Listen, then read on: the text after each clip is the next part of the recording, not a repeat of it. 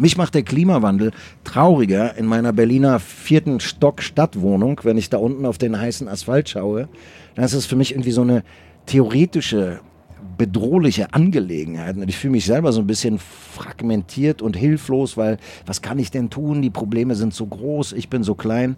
Wenn du in den Wald gehst, dann bist du aber an einer Quelle angedockt. Und das ist die gleiche Quelle äh, des Baumes und der du entspringst. Und du weißt, was du schützen willst, während du gleichzeitig genährt wirst von der Natur selber.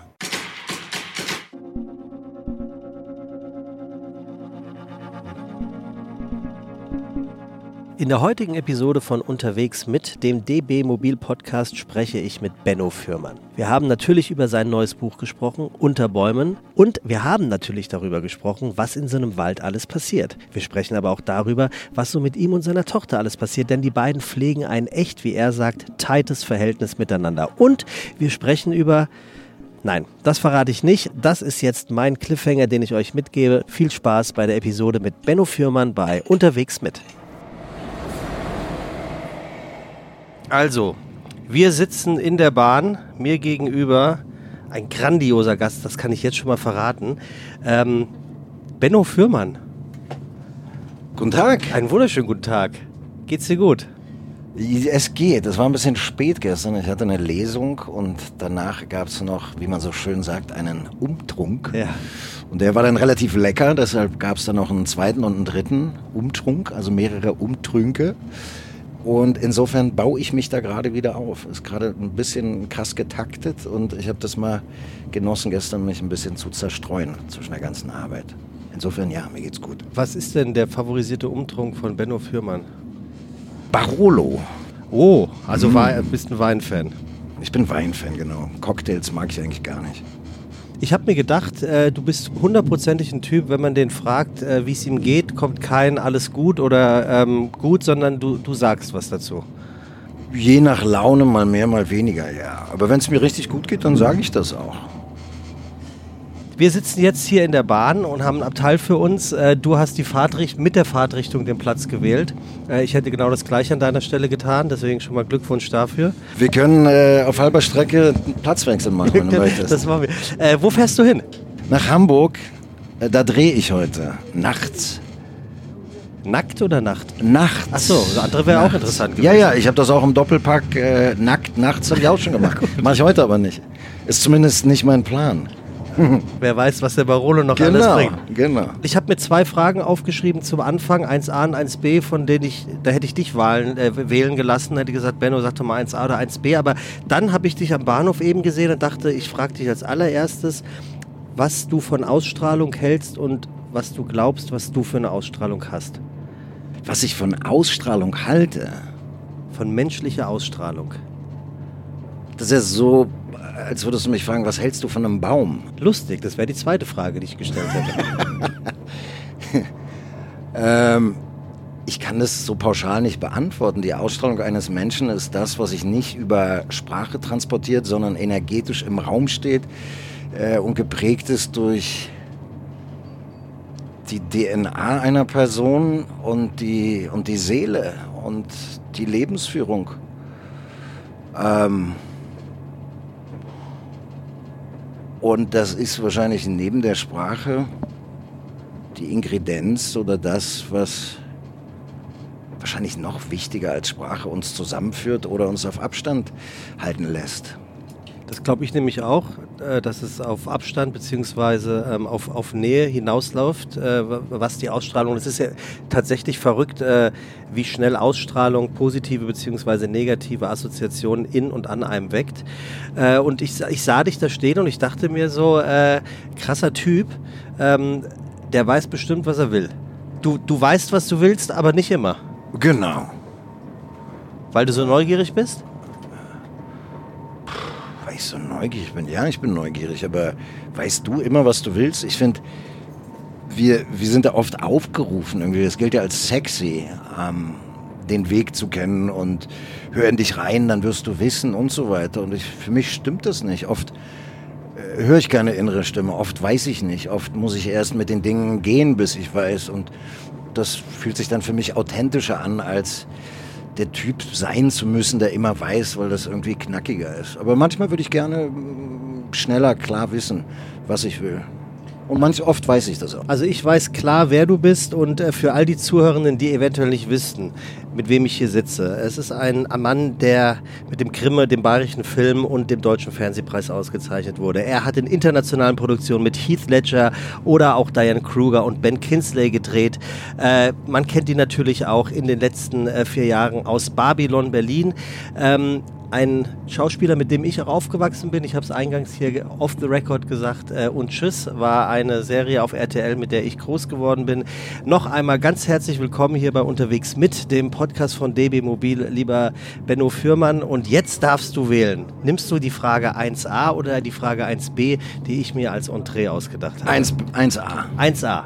Also, ich habe mal in einem Interview den folgenden Satz von dir gelesen.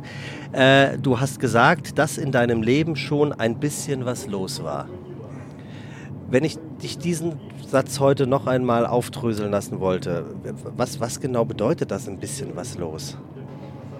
Mm, ich habe früh meine Mutter verloren, ich habe dann meine Großeltern verloren und habe dann so ein bisschen an der Uhr gedreht. Ich bin sitzen geblieben, bin aufs Internat verfrachtet worden, weil äh, meine Familie mitgekriegt hat, dass ich ein bisschen haltlos bin, äh, nachdem mein Vater dann auch noch gestorben ist. Ähm, und habe dann irgendwie, ich wollte auch Journalist werden, hatte aber so ein Rumoren im Magen, so eine emotionale äh, Disbalance, wie sie für Pubertierende normal ist. Ich glaube aber durch die Umstände war das bei mir noch ein bisschen heftiger. Und ähm, nachdem ich dann so einen krassen Bahnunfall hatte, wo ich mich aus der Bahn gehangen habe und gegen so einen Metallpfeiler geknallt bin. 10 cm Schädelfraktur, Jochbein gebrochen, Dornfortsätze am Rücken angebrochen. Da dachte ich so, irgendwie brauche ich hier brauche ich eine Richtung.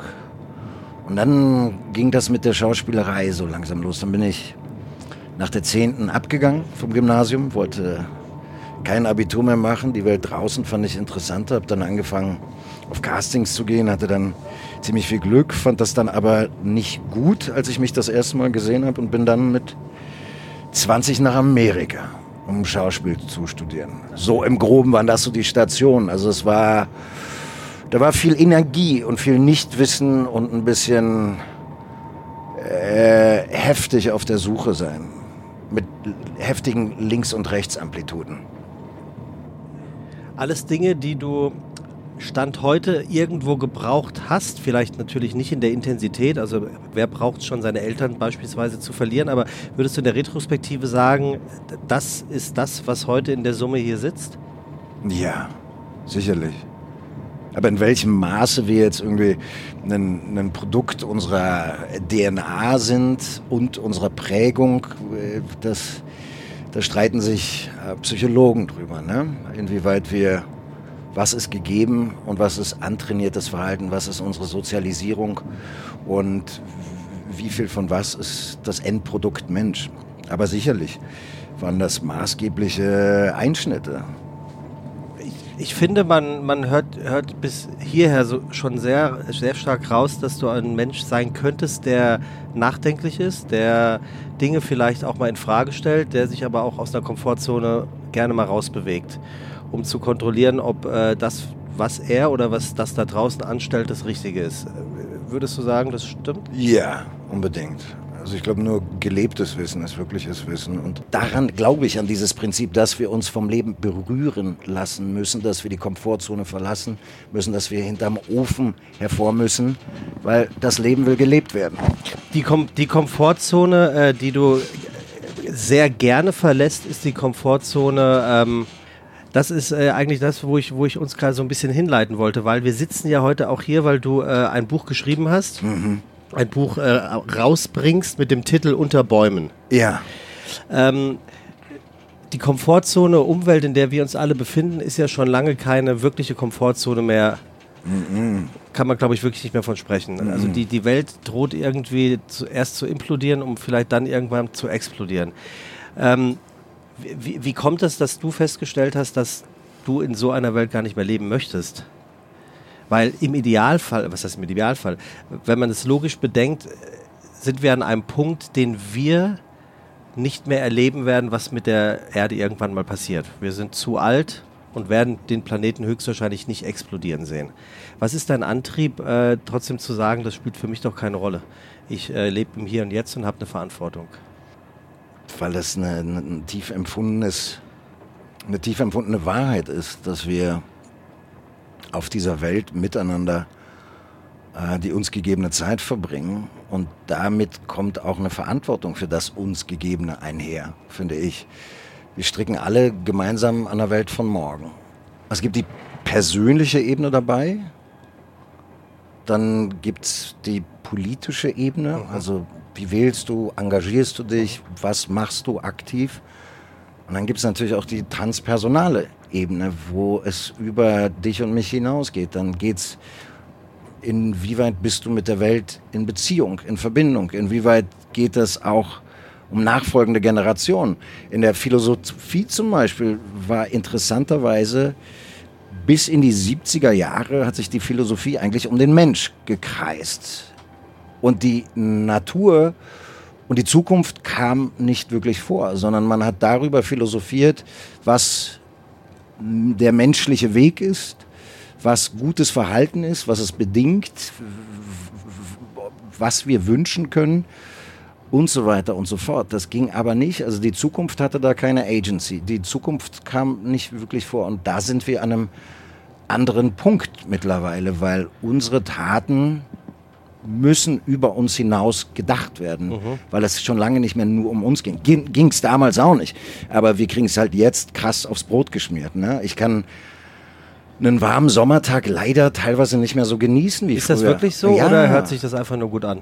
Ich weiß nicht, du sagst mir, wie es sich anhört. Ich sage dir, was ich denke. Und ich meine das äh, als tief empfundene Wahrheit, dass wenn die Sonne brutzelt, ich habe letztes Jahr in, in Mauritius gedreht und kam dann wieder und bin auf die flirrende Hitze des Alexanderplatzes äh, gestoßen, ähm, dass mir diese aggressive Hitze keinen kein Genuss bereitet hat, sondern da ist irgendwie, da sind Strahlen dabei, ähm, die ich mir glaube ich nicht einbilde, die extrem aggressiv sind und die klimatische Erwärmung ähm, hervorgebracht hat und die sich nicht natürlich anfühlen. Und das, da, da wird kriege ich Angst. Weil du im Prinzip ja auch den Proof des Lebens hast, dass es vor ein paar Jahren zu dem Zeitpunkt am Alexanderplatz sich eben so nicht angefühlt hat. So ist es. Ich habe meinen ersten Sonnenbrand, glaube ich, irgendwie mit, mit, mit 30 oder so bekommen. Ich kann das ist Sonn ein Ding mit dem Sonnenbrand. Der ist auf einmal da, oder? Oder? Ohne Scheiß. Ey. Ich kann ohne Mütze, es geht nicht. Und ohne 50er Lichtschutzfaktor geht es auch nicht. Ich kriege trotzdem einen roten Kopf. Und ist das für dich deine Haut, die altert? Oder ist es für dich, die empfindlicher ja. wird? Oder meinst du nicht, wir sind einfach krasserer Strahlung ja. ausgesetzt? Ich glaube, zweiteres. Ja, definitiv. Ja. Definitiv. So, und insofern ist da will ich, finde ich es in diesen Tagen wahnsinnig spannend, die Frage, was ist anständiges Verhalten? Mhm. Wer will ich sein? Ich will ja der geile Typ sein, der ich gerne wäre. Und daran scheitere ich natürlich, weil keiner von uns kann, mit, keiner von uns kommt mit einer weißen Weste hier durch. Wir alle kreieren CO2. Geht ja gar nicht anders. Also allein dadurch, dass wir jetzt mit technischen äh, Gerät uns aufnehmen und so weiter, das ist Energie. Wir rollen mit der Bahn, ist natürlich besser als mit dem Auto zu fahren, aber das ist, äh, so geht's ja weiter die ganze Zeit. Dann entscheidest du dich heute Abend, isst du Fleisch oder nicht. Der Barolo, den ich gestern getrunken habe, der ist aus Italien hierher gefahren worden und so weiter und so fort. Die Frage ist bloß, wie sehr bist du verbunden mit dir und mit deinen Handlungen? Wie sehr bist du im Einklang mit der Welt? Ähm, wie sehr bist du dir über die Folgen deines Handelns bewusst und inwieweit sind die eingebettet in, in einen gesunden Lauf der Dinge? Und da glaube ich, äh, bin ich, wie wir alle zwischen den Polen oder wie alle, die sich darüber Gedanken machen. Es gibt ja auch Leute, die leben weiter wie in den 80er Jahren, weil sie sagen, ist mir doch scheißegal.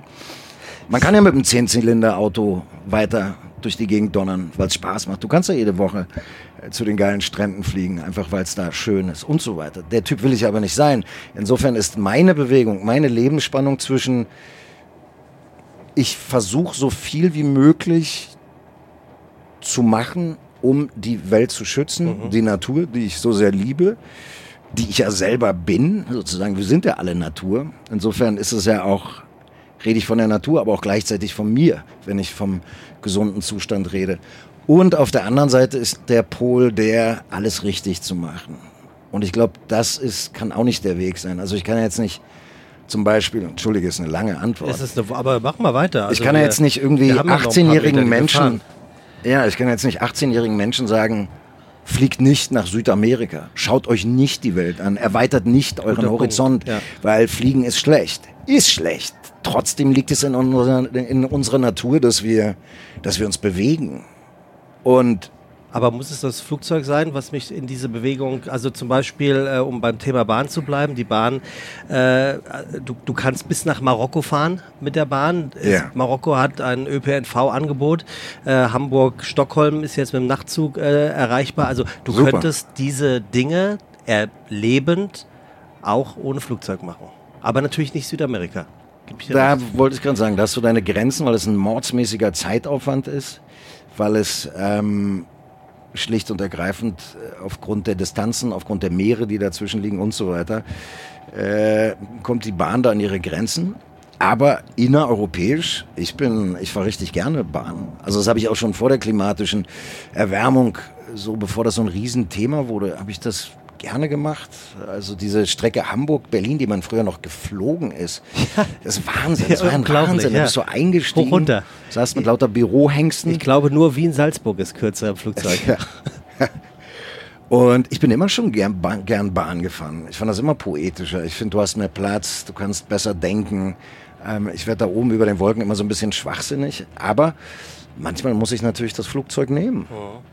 Ich versuche einen Langstreckenflug pro Jahr, mich darauf zu reduzieren. Beruflich das finde ich für privat? mich so okay. Privat. Privat. Ja. Und Einmal weit fliegen und so lange bleiben wie möglich. Und, und beim Beruf äh, machst du dann irgendwann Ausnahmen, um sprichwörtlich leben zu können, weil es ja. dich und dein ja, ich Leben kann jetzt in einer Filmproduktion nicht sagen, äh, dreht man den Film nicht auf Mauritius, wie jetzt hier das Beispiel, äh, sondern dreht den in Köln. Geht ja nicht.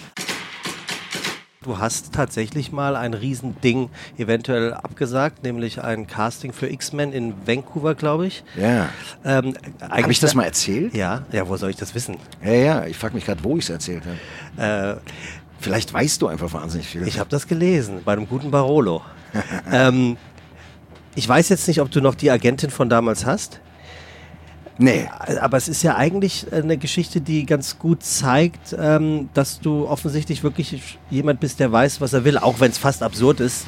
Die Geschichte war, deine, äh, die, die Mutter deiner Tochter war hochschwanger und äh, das Kind wäre höchstwahrscheinlich zu dem Zeitpunkt, deine Tochter wäre höchstwahrscheinlich zu dem Zeitpunkt kommen, wo du dieses Casting in Kanada gehabt hättest. Yeah. Und du sagtest eigentlich nein. Du, oder nicht yeah. eigentlich, du hast ganz klar gesagt, mache ich nicht, richtig? Ja. Yeah.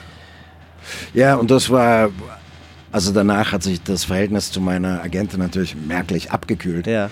Wir Deutschen gelten ja immer so als die hart Arbeitenden, aber wenn du weißt, wie Amerikaner in Hollywood, äh, was das für ein 24-7 Lifestyle und Job ist, äh, das war schwer vermittelbar. Das fing auch mit meinen Reisen an und sie gefragt hat, where are you traveling to? Why, why are you traveling? Yeah. Ich so, because I want to go to India. But you already took a vacation this year. Ich so, Nicole, I like to see the world. I want to roam around. I want to go places. Also die hat halt meine Karriere über alles gestellt und bei mir war die Karriere immer eingebettet in die Sachen, die ich auch sonst toll finde und Aha. die mich interessieren und die mich ziehen. Und ich glaube auch, du wirst ein besserer Schauspieler, wenn du das Leben halt lebst, äh, außerhalb von Filmsets. Auf ihr Unverständnis ist es dann letztendlich, äh, das Fass zum Überlaufen ist da gebrochen, ge, äh, ge, das fast zum Überlaufen gekommen, als ich ihr dann halt gesagt habe, dass ich nicht Brian Singer treffen kann.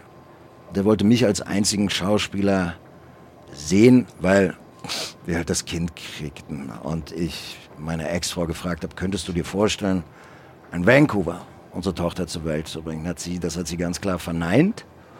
Das habe ich so weitergeleitet. Und eigentlich war das auch unser finales Gespräch, als Nicole meinte, Benno, Are you telling me that you're not going to fly first class to Vancouver uh-huh. to be the only actor that Brian Singer meets for X-Men? Ich so, I guess. Okay, we speak.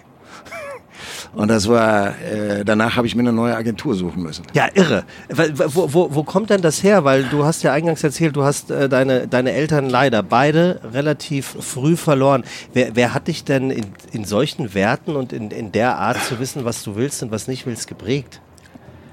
Mein Vater war schon ein krasser ähm, Wertemann, bei dem sehr viel ähm, sehr politisch war. Und teilweise ähm, habe ich mir da als Kind dann auch mehr Weichheit als äh, starre politische Überzeugung, Familie als Kollektiv und so weiter gewünscht. Auf der anderen Seite war das aber war der cool, weil der, weil er mir beigebracht hat, auch gegen den Strom zu schwimmen, mhm. weil er mir beigebracht hat, dass wenn du gewisse Privilegien genießt, da auch eine gewisse Verantwortung mit einhergeht. Und das hat er mir vorgelebt. Insofern war der ja da, bis ich 15 war. Also es war jetzt äh, nicht, dass ich da ohne Prägung war. Naja, aber ab 15 passiert dann ja eigentlich äh, bei einem heranwachsenden Halbstarken aus Berlin, ja. der offensichtlich schon immer eine gewisse Statur war, schon noch ein bisschen was. Ja, aber da, da sind die, also unsere, unsere Eltern, unsere Kernfamilie sind die ersten Menschen, die uns spiegeln normalerweise, mhm. ne? wo wir irgendwie Rückmeldung kriegen, wer sind wir, was ist irgendwie soziales Verhalten, was dir gelehrt wird, wie, wie entwickelst du dich, ähm, was sind die Werte in der Familie, also ist schon viel Wasser den Fluss runter. Du hast ein, ein, sehr inniges Verhältnis zu deiner Tochter. Ihr yeah. seid äh, echte Buddies. Ja. Yeah. Ähm, was, was, was spiegelt sie dir, wo du dich siehst und denkst, so verdammte Scheiße, das will ich eigentlich gar nicht sehen. Das bin ja ich. Da kann ich gar nichts gegen sagen.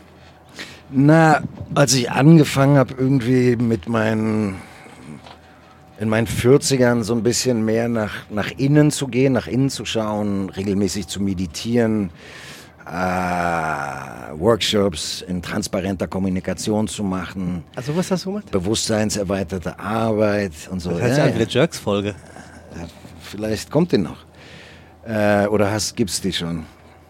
Nee, aber das, ich finde, es passt gut, passt gut rein. Ich glaube, ja. ich glaub, Farin ist äh, im, im Yoga gerade in der aktuellen Staffel. Ja, den interessieren ja auch so eine Bereiche. Und ähm, da habe ich sie mal, da war sie dann so, glaube ich, 17 oder so. Dann habe ich sie gefragt, du, wie, wie, wie fandst du mich eigentlich als Vater so rückblickend? Oh, spannend. So, fandst du mich oft krass oder hast du dich, Angst hast du, glaube ich, nicht von mir gehabt? Ja. Wie, wie war da dein Erleben? Und da hat sie mich so ein bisschen gespiegelt und das war ein spannendes Gespräch, weil ich mir dann halt auch anhören musste, dass sie oft sich erschrocken hat über emotionale Amplituden, wo sie gar nicht wusste, warum ist denn der auf einmal so sauer? Was, also okay, so ausrassungsmäßig. Genau, jetzt nicht krass irgendwie mit äh, einen anderen Menschen schütteln oder so, aber ich bin ein emotionaler Mensch. Ich kann Hast auch mal auf den Tisch gehauen. Klar, ich kann sehr impulsiv sein ähm, und das finde ich auch okay als Elternteil. So sobald du, solange du da gleich wieder einen Raum herstellst, der safe ist. Mhm. Also ich wollte nie, ich habe immer versucht zu vermeiden, dass mein Kind Angst vor mir hat. Respekt, ja. Ich bin nicht dein Kumpel, sondern ich will als Vater respektiert mhm. werden und das heißt für mich auch, dass ich von dir erwarte, dass du auf eine gewisse Art und Weise mit mir redest. Nicht wie mit irgendeinem Typen auf dem Schulhof. Mhm. Mit keinem sollte man so reden. Und das waren so Themen bei uns. Ja, und insofern war da... Ähm, Genau, eine gewisse Emotionalität oder was ich hier und da wahrscheinlich nicht so gut gemacht habe, ist, äh, wenn ich Sachen vorausgesetzt habe, die nicht erfüllt wurden, äh, genau zu erklären, ähm, warum ich da jetzt sauer bin. Was weiß ich, ich kann mich an eine Situation erinnern, äh, ich trage irgendwie äh, drei Koffer und den Rucksack und sie fragt, äh, soll ich was nehmen? Mhm. Sie so, zehn oder so. Mhm. Und eine Tasche war sehr klein, die hätte sie locker nehmen, nehmen können. Ich sag, nee, nee, geht schon. Um ihr dann irgendwie eine halbe Stunde später, als wir im Hotel angekommen waren, zu sagen, ich finde das wirklich krass, dass du nicht einfach ein Gepäckstück nimmst, diesen kleinen, äh, diesen kleinen Rucksack, sondern mich fragst. Das habe ich wohl relativ laut gemacht. Äh, äh, weil ich erschöpft war von der ganzen Ja. Schlepperei. Es war heiß, wir waren in der Türkei und so weiter. Und da ist mir ein bisschen die Hutsch Hutschnur geplatzt, weil ich irgendwie dachte, das ist doch selbstredend, da musst du mich doch nicht fragen. Ähm, sie sagt, du hast aber Nein gesagt. Ich so, ja.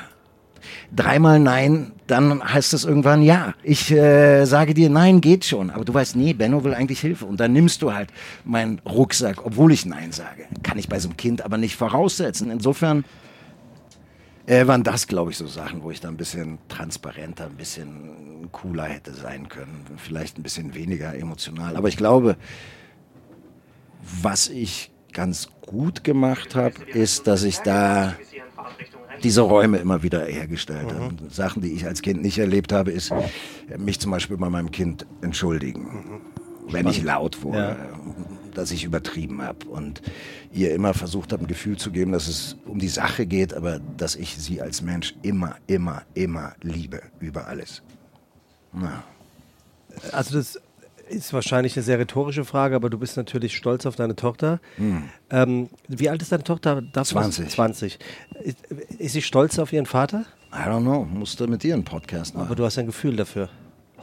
Ich glaube, die findet mich nicht äh, ganz scheiße. Finde dich noch cool?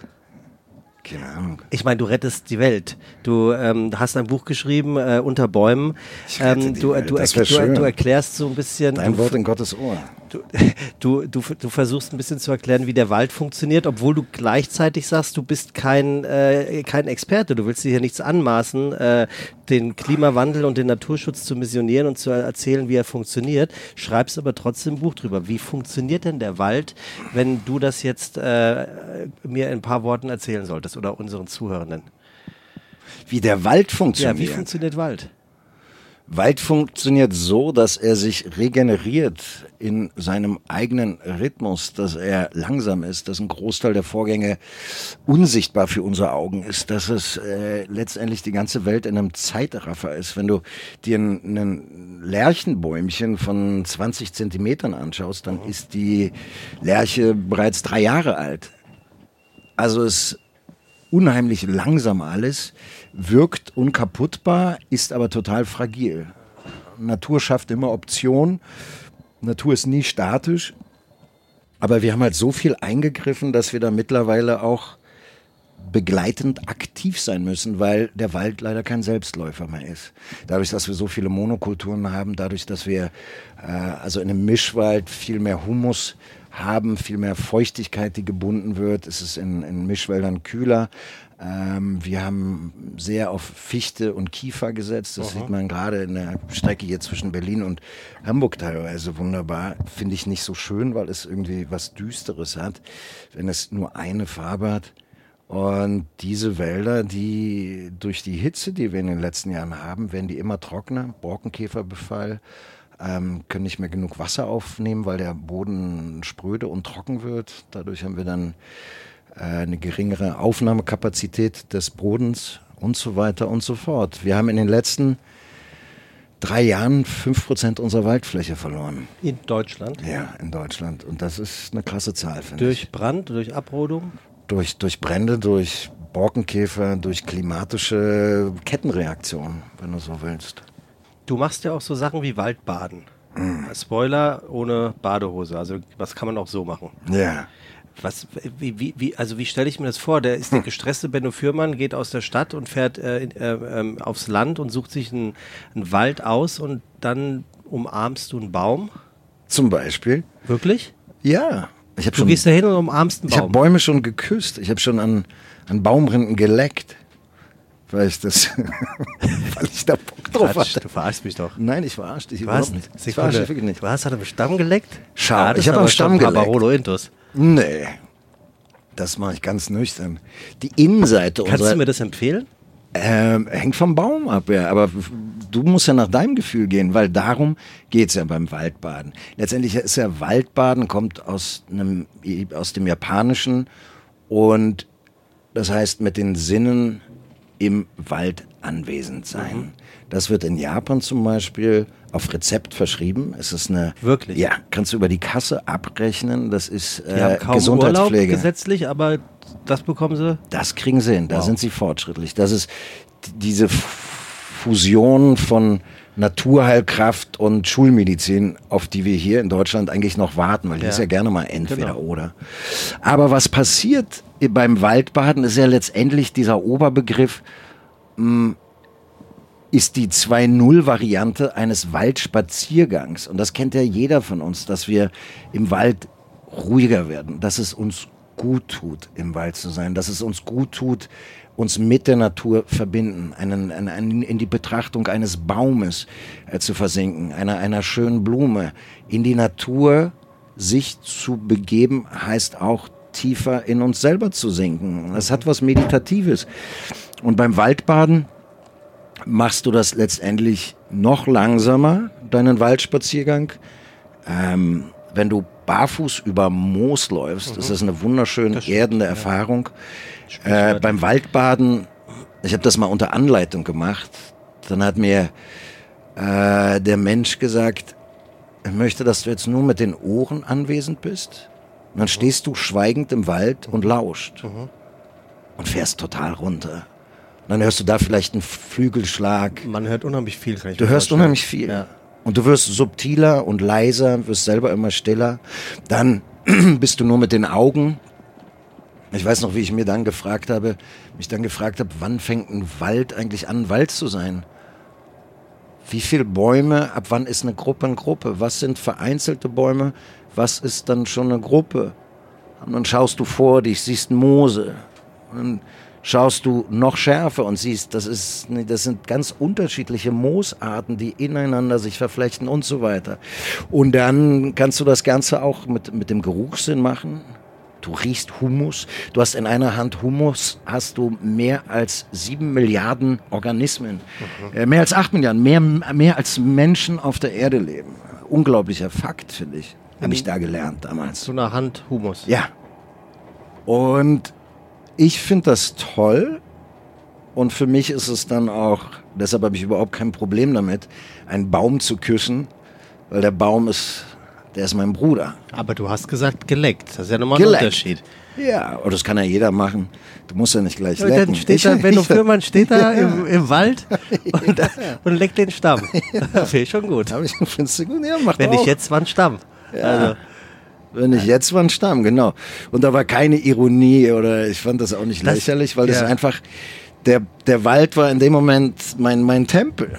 Du, ich glaube, wenn wir uns alle, und deshalb habe ich auch dieses Buch geschrieben, weil ich, letztendlich ist es ja mein Aufruf oder ich weiß, dass ich mit meinen Fragen nicht alleine bin in Bezug auf, wie geht Leben? Was bedeutet aufrechtes Verhalten dieser Tage?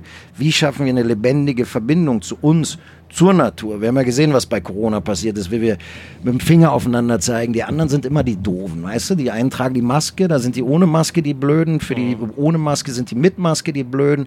Jeder hat irgendwie es eine ist übrigens genauso. Du hast Ko- ja. recht. Das ist echt irre. Ja. und jeder hat eine kohä- kohärente Weltsicht, die irgendwie aus dieser Brille, aus dieser Warte totalen Sinn ergibt. Und ähm, da mitzukriegen, dass wir uns alle noch mehr voneinander entfernen, letztendlich immer mehr in der Einsamkeit landen, äh, den anderen entmenschlichen, dadurch, dass wir ihn 2D als Vollidioten abstempeln und nicht mehr 3D als Menschen wahrnehmen.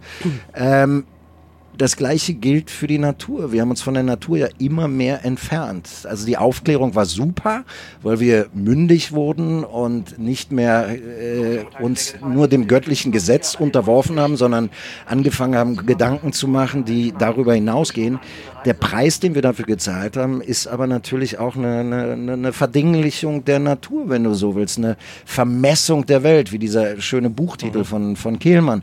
Wir haben die Welt vermessen und das, was nicht messbar war, hat irgendwie nicht mehr stattgefunden. Und Mystik, dieses schöne alte deutsche Wort, Mystik, also das, was du in der Tiefe spürst, in der, Tille, in der, in der Tiefe deiner Selbst, selbst empfindest, der, den Kontakt zur Schöpfung, dafür musst du nicht an Gott glauben, du kannst aber an Gott glauben. Was ich sage ist, an den tiefen Zauber in uns, an die Lebenskraft, die uns verwurzelt, die dein Herz zum Schlagen bringt, die deine Lunge zum Atmen bringt. Das hast ja nicht du dir überlegt, sondern das ist dir gegeben worden. Und diese Verbindung von allem mit allem, dafür plädiere ich einfach, die zu kultivieren. Und ich glaube, da sind wir, das tut uns allen gut, uns regelmäßig zu erden, weil wenn du in der Natur bist, weißt auch wieder, was du schützen willst. Mich macht der Klimawandel trauriger in meiner Berliner vierten Stock Stadtwohnung, wenn ich da unten auf den heißen Asphalt schaue. Mhm. Dann ist es für mich irgendwie so eine theoretische, bedrohliche Angelegenheit. Und ich fühle mich selber so ein bisschen fragmentiert und hilflos, weil was kann ich denn tun? Die Probleme sind so groß, ich bin so klein. Wenn du in den Wald gehst, dann bist du aber einer Quelle angedockt. Und das ist die gleiche Quelle äh, des Baumes und der du entspringst und du weißt, was du schützen willst, während du gleichzeitig genährt wirst von der Natur selber. Wow, das war jetzt eine lange Antwort. Aber für mich hört sich das so an, ähm, als wäre der Wald für dich ein, eine Ladestation für deinen Lebensakku? Ja, es ist ein Lebenselixier. Aber du hast dich noch nicht dafür entscheiden können, aus der vierten aus dem vierten Stock deiner Wohnung, wo der heiße Asphalt davor ist, äh, dorthin zu gehen, wo du dich dauerhaft aufladen kannst? Nee, ich habe auch gerade nicht die Beziehung, die so gefestigt wäre, dass ich denke, Baby, let's go. Hast du Lust?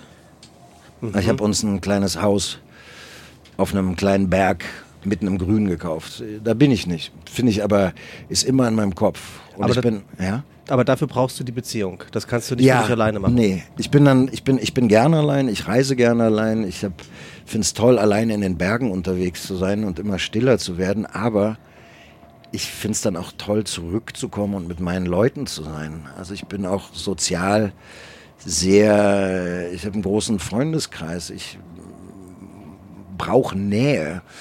Und deshalb habe ich, glaube ich, Angst, zu, zu kauzig zu werden, als Volleremit irgendwo mich da einzuegeln.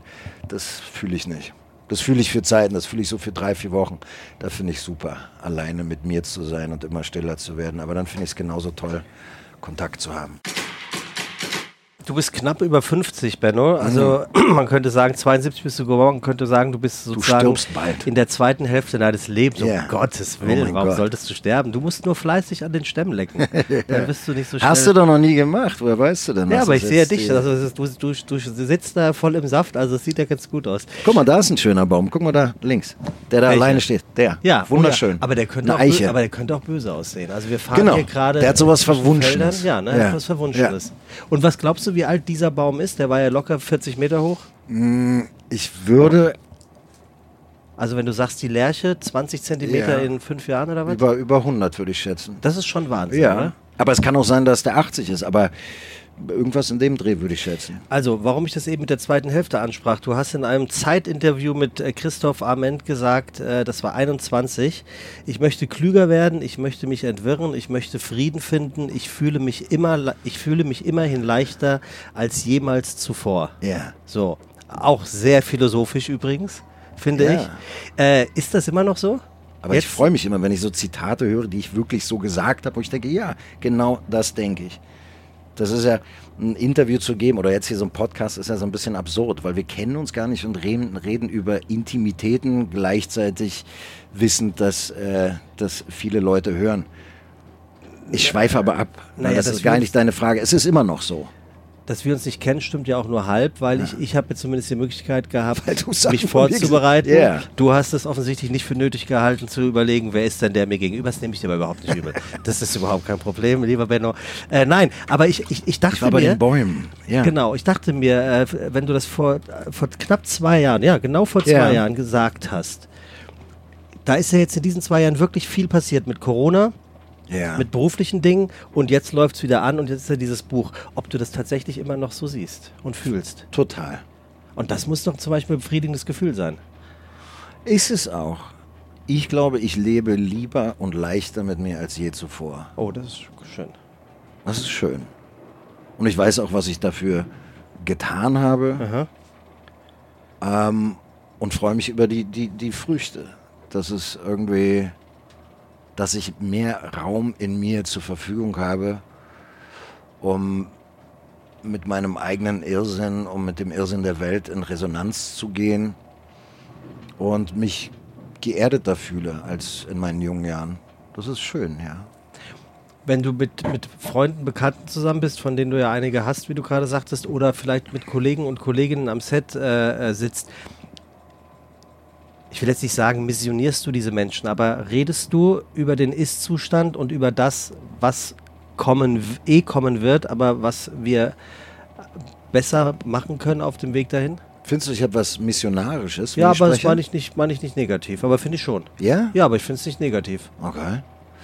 Ähm, Ja, oder, oder was Wachrüttelndes, was, ähm, was, ähm, das gefällt mir besser. Hey. Missionarisch, da, da, da so, Ja, so einen Zeigefinger ja, und so einen moralisierenden Ja, dann Menschen. nehmen- dann nehmen wir das weil ich finde, es gibt einen riesen Unterschied zwischen Moral und Ethik. Ich versuche ethisch, Mhm. ich versuche mich ethisch zu verhalten und scheitere da oft genug an meinen eigenen Ansprüchen.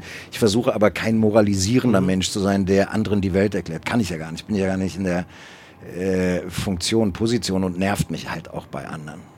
Das und heißt- ja, das heißt, du, du erzählst, du erzählst durchaus dem einen oder der anderen Dinge, aber lässt ihm oder ihr die absolute Freiheit, damit umzugehen. Ja und nein.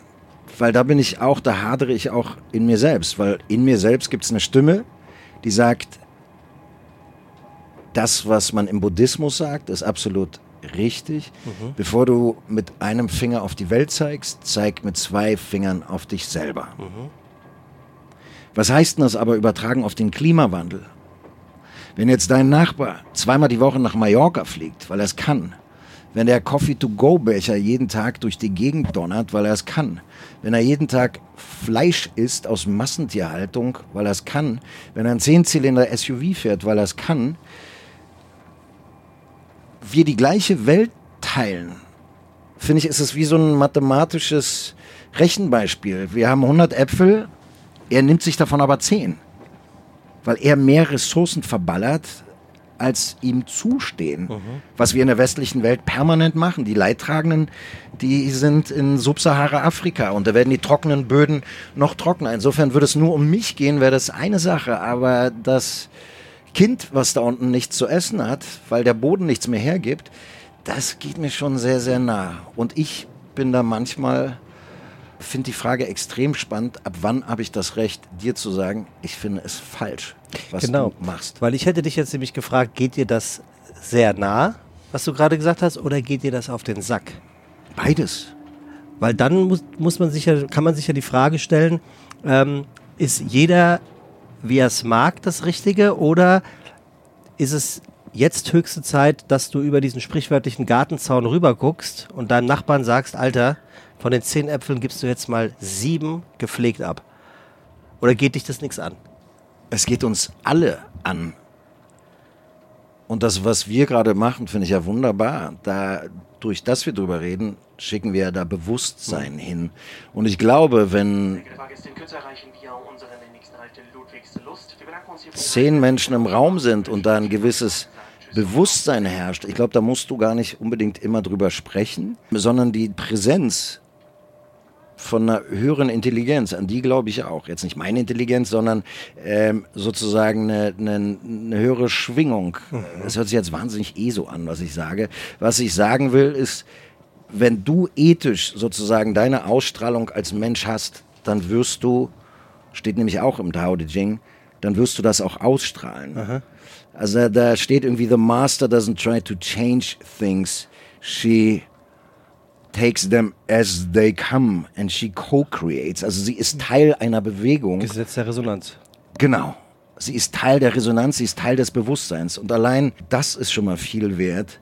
Gleichzeitig brauchen wir auch äußere, äußere Aktionen, die, die aufrütteln, die Menschen bewusst machen. Ich kann ja nicht meinen Nachbar festketten und sagen, du fliegst mich nicht mehr nach Mallorca.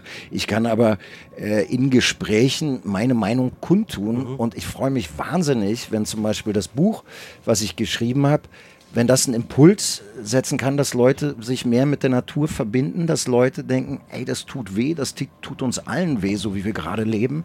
Das ist nicht cool, das ist auch für unsere Kinder nicht cool. Und das Ganze habe ich versucht, nicht moralisch zu schreiben, sondern, ey, die Welt ist komplex und ich finde es auch wahnsinnig schwierig, durch diese Welt zu navigieren an gewissen Tagen. Aber Lass uns in Verbindung sein und über Dinge reden und gemeinsam ein höheres Bewusstsein kreieren als das, was wir in weiten Strecken leben. Redest du mit deiner Tochter über die Welt, die sein wird, wenn du nicht mehr bist, die du ihr hinterlässt, die wir ihr hinterlassen? Naja, Hast du Angst davor? ich habe Angst davor, aber meine Tochter ist 20. Meine Tochter ist gerade in Marokko. Die studiert in Lissabon und ist jetzt für fünf Tage mit ihren Freundinnen nach Marokko. Geflogen. Oh ja, geflogen. Und die hatten total, total großes Verantwortungsbewusstsein. Wir reden ganz viel über den Zustand der Welt. Und die ist das nicht egal. Aber die ist auch ein 20-jähriges Mädchen, was gerade im Saft ist und was Orte sehen will. Und die weiß aber, dass das was kostet. Dass das Emissionen ballert und das nicht, dass ein Flug ein Flug ein Flug ist. Und das will sich gut überlegt sein. Und das hat sie abgewägt und gesagt, yes, mache ich, ist mir wichtig. Ähm, obwohl ich weiß, dass das Emissionen generiert. Und das finde ich cool. Ist das wenn nicht- das nicht, wenn das, wenn das eingebettet ist in, in ein Bewusstsein und Gedanken machen darüber und kein Selbstläufer ist. Die Zeiten für Selbstläufer sind vorbei, finde ich. Ist das nicht eventuell, und da können wir deine Tochter mal ausblenden, weil du könntest eventuell parteiisch sein, ist das nicht die viel größere Reife zu entscheiden, ähm, welche Art von, ähm, ich nenne es jetzt mal Klimasünde, vielleicht sein muss, um das große Ganze aber anders zu bewerten und vor allem auch zu leben. Also was ich sagen will ist, du kannst dich auf die Straße kleben und kannst ganz offensichtlich einen Stau blockier äh, her hervorrufen, der eventuell eine andere Katastrophe nach sich zieht, weil ein Rettungswagen nicht durchkommt. Also jetzt mal als ganz plakatives Beispiel. Du kannst aber auch sagen, äh, ich engagiere mich, indem ich deutlich weniger Fleisch esse, indem ich deutlich nachhaltiger lebe. Ich möchte aber auch für meinen eigenen Horizont und vielleicht für den meiner Kinder und Kindeskinder Länder bereisen, um Erfahrungen weiterzugeben. Wo ist da jetzt die Frage drin? Die Frage ist, äh, das ist eine sehr gute Frage, Benno, danke. Die habe ich jetzt auch gerade weil es sind beides valide Ludwigslust- Punkte. in Ludwigslust äh, verloren, die Frage. Nein, die Frage war eigentlich, äh, ob das Bewusstsein für die Nachhaltigkeit nicht am Ende das Allerwichtigste ist Ja. und vielleicht sogar noch vor der aktiven Tat steht. Total. Bin ich total dabei. Das war die Frage. Die war ja, so und die ist, die ist super, die Frage, weil die natürlich uns, uns alle auch, also äh, von wo aus schaue ich mir die Welt an? Wer spricht Ja. gerade? Von welcher Position spreche ich? Weil äh, du kannst theoretisch ähm, über eine Gesundung der Welt äh, sprechen, in dir aber voll von Hass sein und, und äh, Mhm. auf andere mit dem Finger zeigen. Daran glaube ich nicht. Und das, das ist ja auch, was ich meine. Ich glaube, wenn, wenn zum Beispiel jetzt jemand nach Marokko fliegt und dann irgendwie mit einem strahlenden Gesicht von der Schönheit der Welt erzählt und anderen die Freude, mit anderen die Freude teilt und gleichzeitig da ein Bewusstsein für die Fragilität des Systems und die Schönheit der Natur. Ich fliege ja auch und möchte in meinem Buch zum Beispiel die Schönheit der Natur auch mit den Leuten teilen. Und das finde ich wichtig, da eingebettet zu sein und von einem Platz der Beziehung mit dir selber und mit der Welt zu sprechen und von dort aus in die Welt zu treten. Und dann bist du auch schon, glaube ich, bei was darf man anderen Menschen sagen und was nicht. Ich glaube, da fängt es auch an mit wirklich in Kontakt zu sein. Also nicht aus einer fragmentierten Haltung dem anderen zu sagen, was für ein Idiot er ist, sondern in Verbindung zu sein miteinander, auch wenn es manchmal schwerfällt, andere Meinungen auszuhalten, anzuhören, ohne sich gleich in seine eigenen Echokammern zurückzuziehen, aber etwas in den Raum stellen, was man gemeinsam betrachtet, was man gemeinsam erörtert, was man gemeinsam fühlt, wenn du so willst. Das daran, daran glaube ich.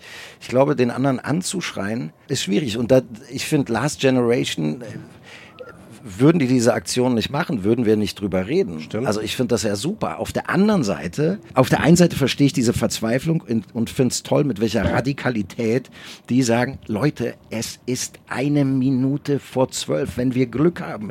Es ist wahrscheinlich schon eine Minute nach zwölf. Wacht auf, es geht so nicht weiter. Diese Dringlichkeit der Botschaft unterschreibe ich 100 Prozent. Auf der anderen Seite liegt da natürlich eine Gefahr drin, dass der Typ, der zu spät zur Arbeit kommt, äh, zu seiner Baustelle in sein Büro oder was weiß ich, dass der so einen Hals hat, dass er noch mehr Hass in die Welt bringt und die Leute für immer, sie ihn für immer verloren haben, weil er jetzt sauer auf sie ist. Also sozusagen, er wurde ja nicht an die Hand genommen. Insofern finde ich das ganz ähm, schwierig, aber den Impuls erstmal super. Also bräuchten wir eventuell einfach, in Anführungszeichen, mehr und andere Botschafter der Marke Natur, die es auf eine weniger radikale Art und Weise positiv propagieren. Also nehmen wir jetzt zum Beispiel mal lustigerweise, weil wir drin sitzen, die Bahn, die ihr, ihre, ihr Nachhaltigprogramm, Nachhaltigkeitsprogramm starke Schiene fährt, Ja. um sich hier und dort äh, äh, ähm, zu beteiligen oder als, als, als Vorreiter voranzuschreiten, deutlich positiver und weniger aggressiv als jetzt die Last Generation zum Beispiel. Ja und nein. Ich meine, du hattest Martin, Luther King und du hattest äh, Malcolm X. Malcolm X war jetzt vielleicht, wäre jetzt vielleicht nicht mein Freund geworden, weil ich weiß bin und er da keinen Bock drauf hatte. Aber der hat ein bisschen so auf den Tisch gehauen, dass es auch gewackelt hat. Also ich glaube manchmal, oder wie jetzt die, die ganze Diversity, Cancel Culture, äh, Wokeness-Bewegung nervt teilweise kolossal. Auf der anderen Seite, äh, glaube ich, müssen manchmal die Impulse so krass sein, damit die in der Gesellschaft landen. Insofern, glaube ich, brauchen wir beides. Auch wenn es manchmal sehr, sehr anstrengend ist. Du bist ja trotzdem schon viel gereist in deinem Leben. Wenn du nur einen Ort hättest haben können, den du bereist hast in deinem ganzen Leben, welcher wäre das gewesen? Und wie wärst du hingekommen? Mit der Knowledge von heute. Also, ich, ich finde das so. Was ist dein Lieblingslied? Ich scheitere. Was ist dein Lieblingsfilm? Ich scheitere. Was ist dein Lieblingsort? Ich scheitere. Na, oft ich ich ist brauche ja drei. Genre. Ich brauche drei. Okay, ich, äh, weißt du was? Ja. Ich gebe dir zwei. Okay, super. Dann würde ich nehmen ähm, Nepal und Patagonien. Ah, Ja. Patagonien sehr, sehr schwer. Ja. Ohne Flugzeug sehr, sehr schwer. Wir reden von einer Atlantik-Überschiffung. ich finde, du bist so ein Heißluftballon-Typ. richtig, ich wirklich. Richtig geil fürs Klima. Könnte ich mir Das vorstellen. habe ich auch schon gemacht. Habe ich auch schon Richtig gemacht. gut fürs Klima, ja. Richtig gut fürs Klima. Es ist ein absoluter Horror.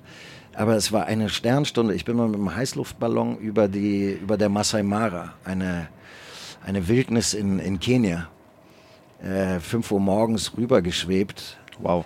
als die Tiere unter mir langsam erwacht sind und die Löwenrudel unter dir gesehen und Zebras sind weggaloppiert.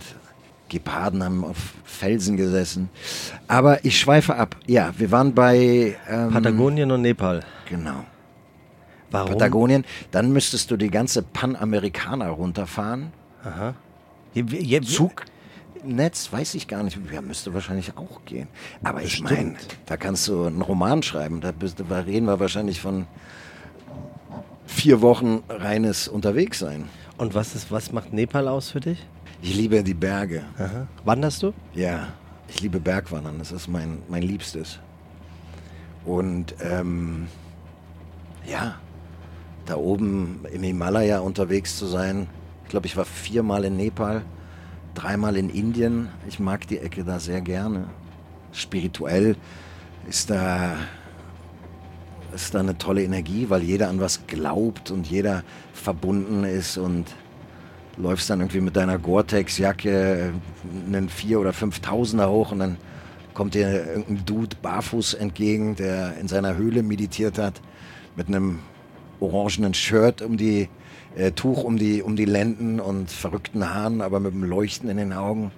Das ist schon schon sehr sehr special der Himalaya. Ich frage mich gerade, ob du im richtigen Land lebst. Frage ich mich regelmäßig. Ich kenne halt wirklich tolle Leute und da bin ich gerne, aber letztendlich ist mir Berlin viel zu flach. Berlin ist mir viel zu laut. Und dann war Berlin gestern Abend, die Augen, in die ich geschaut habe, sehr, sehr schön. Ich habe halt am, wie alles, sowohl als auch. ich hab am Wochenende, wir sprechen ja gerade zur Zeit der Berlinale. Ja. Ist sie noch? Ist sie gerade vorbei? Ja, die ist noch.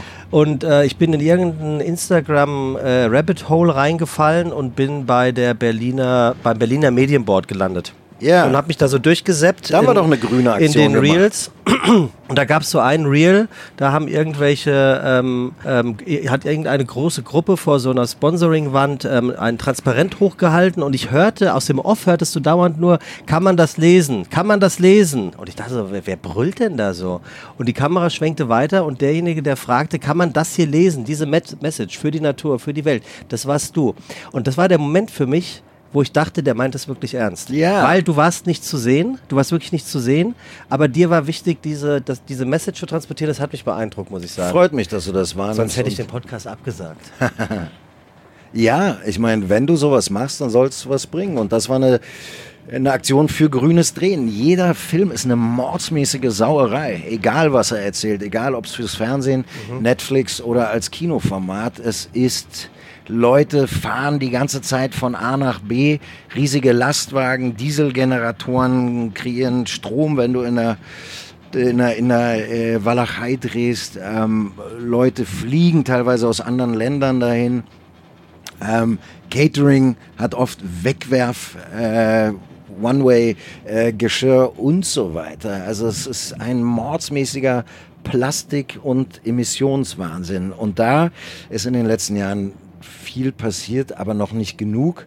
Ich finde, das ist so ein bisschen wie mit, äh, mit der Tierhaltung. Du redest ja von äh, traditioneller Tierhaltung ähm, bei Massentierhaltung. Also das ist das. Es gibt ja Bio und das Normale und Ja. das. Es ist für mich eine komplett verkehrte Welt.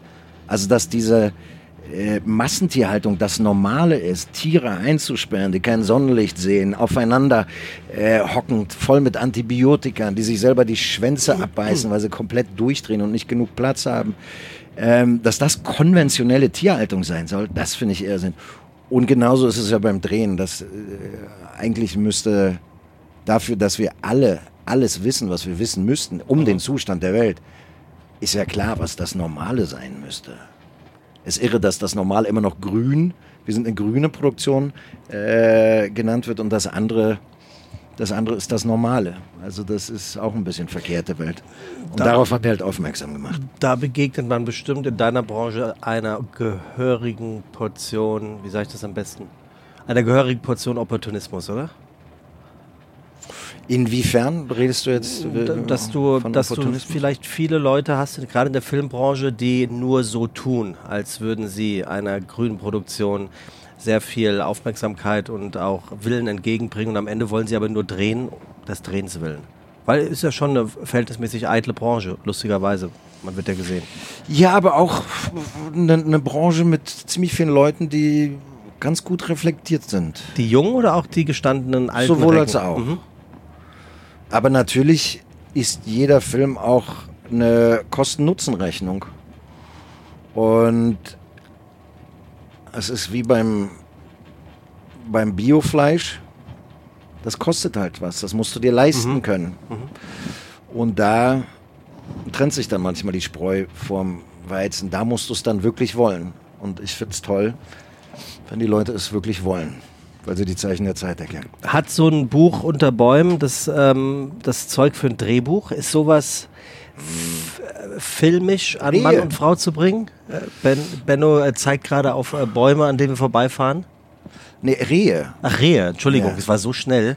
Rehe waren und Rehe. Bäume. Okay, da, Ähm, ich glaube, einzelne Episoden, was ich ja versucht habe, ist, also ich rede einerseits von, von, von wie geht das Leben? Also ich möchte mein, meine Fragen teilen, weil ich glaube, dass die uns alle verbinden und ich glaube, Verbindung brauchen wir mehr denn je zur Natur, zu uns in irgendwie anspruchsvollen Zeiten. Tolles Landhaus. Oh ja.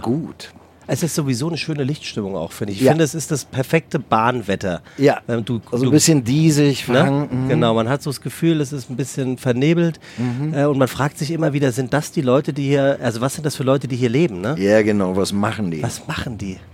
Das frage ich mich regelmäßig in kleineren Ortschaften, wo die Landwirtschaft auch nicht so evident das ist, was Menschen tun. Das könnte dein neues Zuhause hier sein, Benno. Es könnte sein. Wirklich? Es wäre mir zu flach. Wieder, guck mal, schön, die Rehe. Natürlich auch Geschichten von meinen Reisen, wo ich das Leben feiere und absurde Situationen oder besonders schöne Situationen erzähle.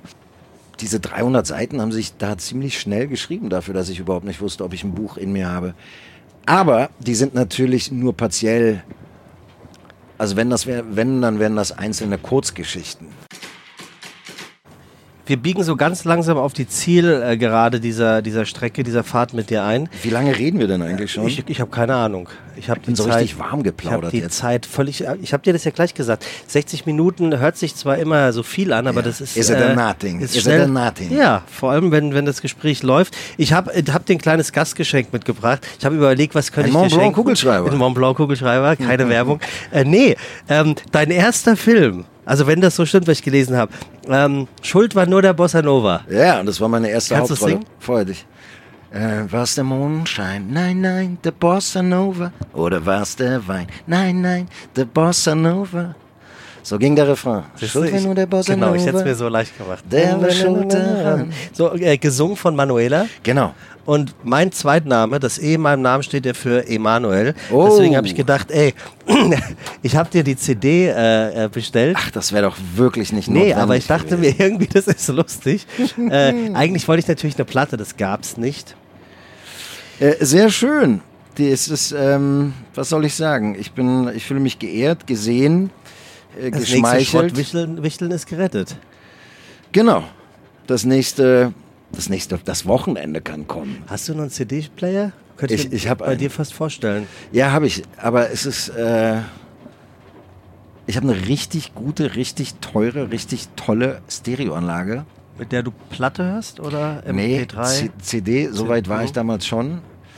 Äh, und dieser HiFi-Turm quasi, der auch sehr schön ist. Äh, Im High-End-Bereich sehen die meisten Sachen ja wahnsinnig spießig aus, Ja, so, so Studienratmäßig. Also bei aller Liebe zu Studienräten, aber so ein bisschen sowas Spießiges. Ja, es gibt da noch diese, wie hieß sie denn, von, von Braun, die Stereoanlage. Die hatten immer einen tollen Ne? Look. Also, Braun hat äh, immer ein, ein fantastisches Design. Anyway, der läuft auf CD-Basis. Ich habe über 2000 CDs zu Hause. Musik war mir immer wichtig, aber ich höre die nicht mehr, weil ich natürlich auch so eine Boombox habe, so, ein- so ein Bluetooth-Ding. Und die trage ich dann mit mir her und bin dann auch äh, iTunes, Spotify und so weiter unterwegs. Und das teure Ding im Wohnzimmer verstaubt. Ich will sie aber auch nicht weggeben. Aber bist doch, du bist auch so eine, der- du fühlst Musik, ne? Du machst sie doch auch laut zu Hause, wenn du allein bist mit einem Glas. Und weißt du, Barolo willst du jetzt wieder? Ja, oder ein Bier vielleicht. Ja, also alleine trinke ich dann eher selten zu Hause beim Musik hören. Aber es macht wirklich einen Unterschied, ob du mit einer guten Anlage eine gute Aufnahme hörst und dann die Arie der Opernsängerin oder ob du das aus deinem kleinen Lautsprecher Ja. zauberst. Es rührt dich anders, es geht anders in die Tiefe, es, die Chancen sind größer, dass es dir glitzernde Augen beschert, weil da eine Träne fließen will, ja. Ich habe zum Schluss noch einen Fragebogen von ähm, Marcel Proust. Keine Angst. Ich stelle dir nicht all die Fragen, sondern ich gehe hier hoch und runter. Das Ja. mache ich immer und du sagst Stopp. In den letzten beiden Episoden ist es lustigerweise immer die gleiche Frage gewesen. Vielleicht schaffst du es, Stopp zu sagen, wenn mein Finger Stopp. unten ist. So. Passt. Herr Fürmann, Ihr Lieblingsvogel. Der Ah, ich weiß Eisvogel. es. Ah, ich dachte was anderes. Der das gelesen, Eisvogel. Ich dachte, du hast auch irgendein Ding mit Krähen laufen, ne? Nee, die Krähen, die finde ich so intelligent. Die Ja. werfen so Nüsse auf Zebrastreifen, damit die Autos dann rüberfahren und so die Nuss auf ist. Ich meine, was für eine intellektuelle Hoch- Leistung. Ja, gibt es ein sehr gutes Ja, Buch von Krähen und Ja, Vögeln. ja, habe ich Ah, auch gehört. Habe ich Ja. auch gehört. Wollte ich dir erst schenken, war mir zu teuer. Hätte mich mehr gefreut. Verdammt, aber, Aber- wenigstens bist du ehrlich. Jetzt sehe ich ähm, natürlich die Frisur von äh, Manuela und denke an das, was ich hatte. Was Und du hattest. Was ich mal hatte. Ja, Aber äh, nochmal zurück zu deinem Lieblingsvogel. ja der Eisvogel. Warum? Weil der so ein schönes, weil der proportional. Ich muss den googeln. Ja, google ihn mal. Er hat ein ganz schönes Gefieder. Schillernd. Eisvogel. Übrigens ganz kurz Internet in der Bahn herausragend, weil da ist er. Der ist, Boing. wirklich- das ist, doch der, ist das nicht der aus der Bierwerbung, Ich weiß es nicht. der da zum Schluss landet? Der Findest du nicht schön? Der ist, wirklich schön. Ja. Mein Freund Abdullah hat das letztens so toll gesagt am, am Küchentisch. Da haben wir über den Adler geredet. Abdullah nach dem dritten Bierchen. Adler ist geil. Aber Uhu ist geilste Vogel. Nach Adler. Uhu ist geilste Vogel. Nach Adler. Das kam erst aus seinem tiefsten Herzen. Seitdem ist das ein Standardspruch bei uns. Uhu ist geilste Vogel. Nach Adler. Das ist ein schöner Satz. Schöner äh, Satz. Und der schönste Wald, in dem du je warst, wo war der? Der schönste Weißt Wald, du das noch? wo ich weiß, wo ich unbedingt mal hin möchte, das sind die Redwoods in, in Amerika. Ja. Da links Oregon, Okay. an der Westküste, an der Pazifikküste. Die sind ja dann teilweise 2000 Jahre alt. Überleg mal, die waren, also, was, also die haben eigentlich die gesamte Kulturgeschichte äh, mitbezeugt. Und das muss schon proportional irre sein, weil die so groß Ja. sind, dass es nochmal eine ganz andere Dimension hat. Ähm, da möchte ich hin. Ansonsten habe ich ganz viele schöne Wälder schon durchstreift. Ich mag alles außer, außer Monokulturen. Das finde ich so schade, dass wir dann Also oft, wie gesagt, auf Fichte und Kiefer gesetzt haben, weil die schnell und gerade wachsen und das irgendwie dann Deutsch. gutes. Ja, naja. Ich war gerade in Österreich, same thing.